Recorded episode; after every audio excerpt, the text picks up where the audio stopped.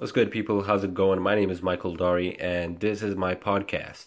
I like movies, and today I'm going to be reviewing the movie I just saw, Leon the Professional. So, I've seen this movie a couple of times throughout my lifetime. I'm 21, and I've seen this movie like three, four times, and I still, still can't remember the guy uh, who played Leon in the movie. He's very talented.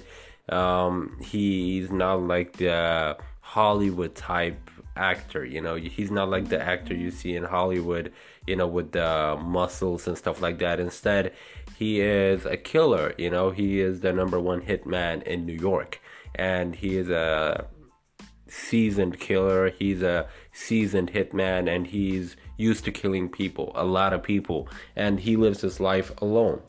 He lives his life in solitude. And when this girl, played by Natalie Portman, um, comes into his life, everything change. And not to spoil the movie, if you guys haven't seen it, it's a classic. Um, obviously, takes place in the 90s, and it's pretty much about the movie centers around the relationship between this hitman and this girl that her family, you know, her family just died, and she's seeking refuge in this man's home, and she is very, very uh, beyond her years. And the way she comes in this movie, played by young Natalie Portman, is really it's it's very impressive and a little bit uncomfortable because she forced him to fall in love with her, even though that he doesn't. He loves her in um in a non pedophilia type of way, but um, she really pushes herself onto him, and she's like 12, 13 when it comes to the villain, the villain played. Uh, I I still don't know the actor. A lot of these actors were famous in the 90s and they really worked hard in the 90s. So I really don't know their names, even though I should, uh, because the villain actually played a really good job. He really portrayed himself as a bad guy. When you see him, you can you can really feel like he is the villain. Or sometimes in the movie, you see the villain and you're not convinced. But when you see this guy, you know he's weird. You know he's listening to your to his music and he actually kills people with no remorse. You know, he just walks in. Uh, he just kills people, you know, and um, the way he takes his pills at some point, you know, you get to see it in the movie.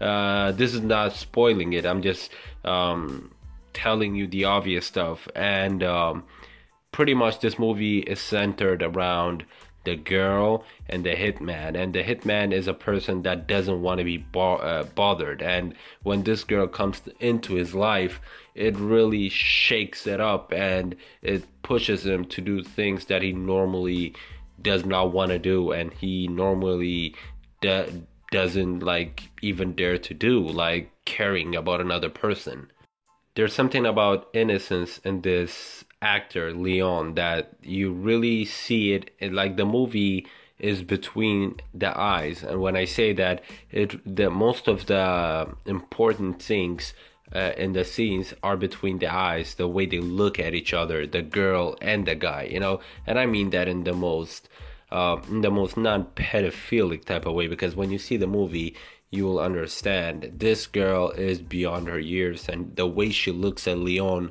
really expresses how she feels inside. She really doesn't have to say anything.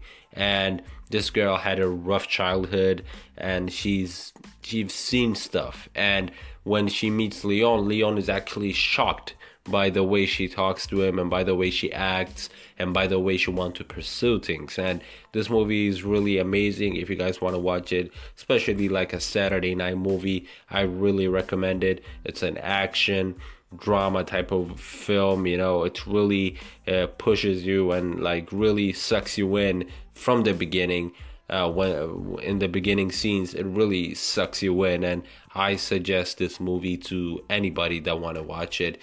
Uh, and that's pretty much it for my first ever episode. Appreciate you guys. If you guys want more favorite my podcast and i'll be at your ears.